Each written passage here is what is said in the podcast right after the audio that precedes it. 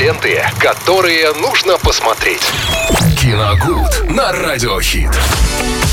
И вновь будний день, а это значит, мы с Виталием Морозовым опять обсудим что-нибудь интересное, что можно, так сказать, посмотреть одним глазком или двумя, как вам нравится больше. Двумя. Лучше, конечно, двумя. Здравствуйте, Максим. Ну, вдруг вы сегодня что-то опять расскажете такое, что лучше и одним глазком не смотреть. Но нет, сегодня будет вполне приличное кино, называется «Холодное золото» 2021 года с категорией 16+, якутское кино от режиссера «Костра на ветру» Петра Эхики.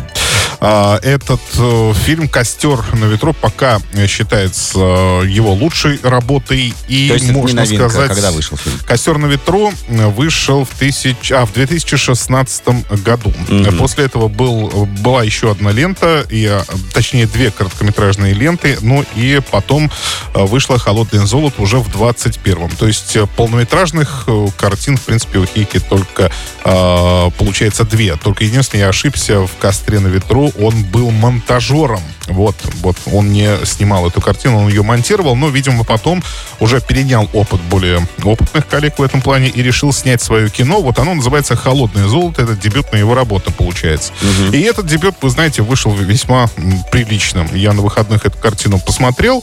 Там рассказывается о 1942 годе, непростом годе во время Великой Отечественной войны, и в Якутии в это время орудует банда, которая грабит золотые прииски. Самая крупная банда — это жестокая группировка Попова, которая собирает награбленное золото для организации военного переворота. По их следам, по вообще бескрайней, морозной, холодной и снежной тайге отправляется небольшой отряд НКВД под руководством старшего лейтенанта Карасева. Им предстоит поймать преступников, соответственно, предать их суду. Что интересно в этой картине? Интересно то, что все не так однозначно, потому что в банде Попова, оказывается, есть человек, который помогает чекистам. Помогает своеобразно, он старается не выдать себя и оставляет такие послания, записки, которые очень тщательно маскируют. Хлебные крошки, как мальчик с пальчиком. Ну, можно, если сравнить, можно и так. Они вот человеческому глазу практически неуловимы, а если уж речь идет о бандитах, по следам которых идут чекисты, понятное дело, что те тоже этого не замечают. Но он тщательно это все прячет, старается сделать так, чтобы... А как находит-то в итоге? Была договоренность, видимо, заранее о том, каким образом он будет оставлять эти послания. И вот, наверное, самое интересное в этой картине — это узнать, кто же, потому что непонятно, кто в банде может быть... Предателем. Ну, не предателем, как сказать, а работать на органы. Это, получается, предателем, он же вроде в банке, а вроде нет. Для них, да.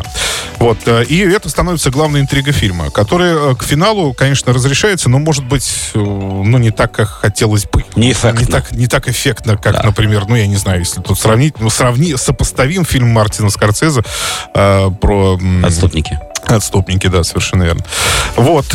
И плюс ко всему, если вы любитель таежного снежного вестерна, это вот как раз картина для вас. А я... любитель этого жанра, поэтому мне, в общем-то, таежный вестерн. Даже звучит экзотически. Да. Поэтому мне, в общем-то, все в этом фильме понравилось. Я не скажу, что что-то были какие-то очень крупные такие косяки, как говорят, да. Но на самом деле нет, ничего такого не было. И картина вполне достойная просмотра, с хорошим хронометражом, с хорошей игрой актеров, прежде всего. И, такой атмосферой зимнего вестерна. Все. Спасибо, Виталий. Категория, кстати, не сказал. Или я сказал. Категория 16+. Как называется? «Холодное золото». Да, спасибо, друзья. Да. Можно глянуть сегодня вечером. А пока наслаждаемся рабочим днем вместе с лучшей музыкой в эфире Радио Хит. Смотри радио. Ленты, которые нужно посмотреть. КИНОГУД на Радио Хит.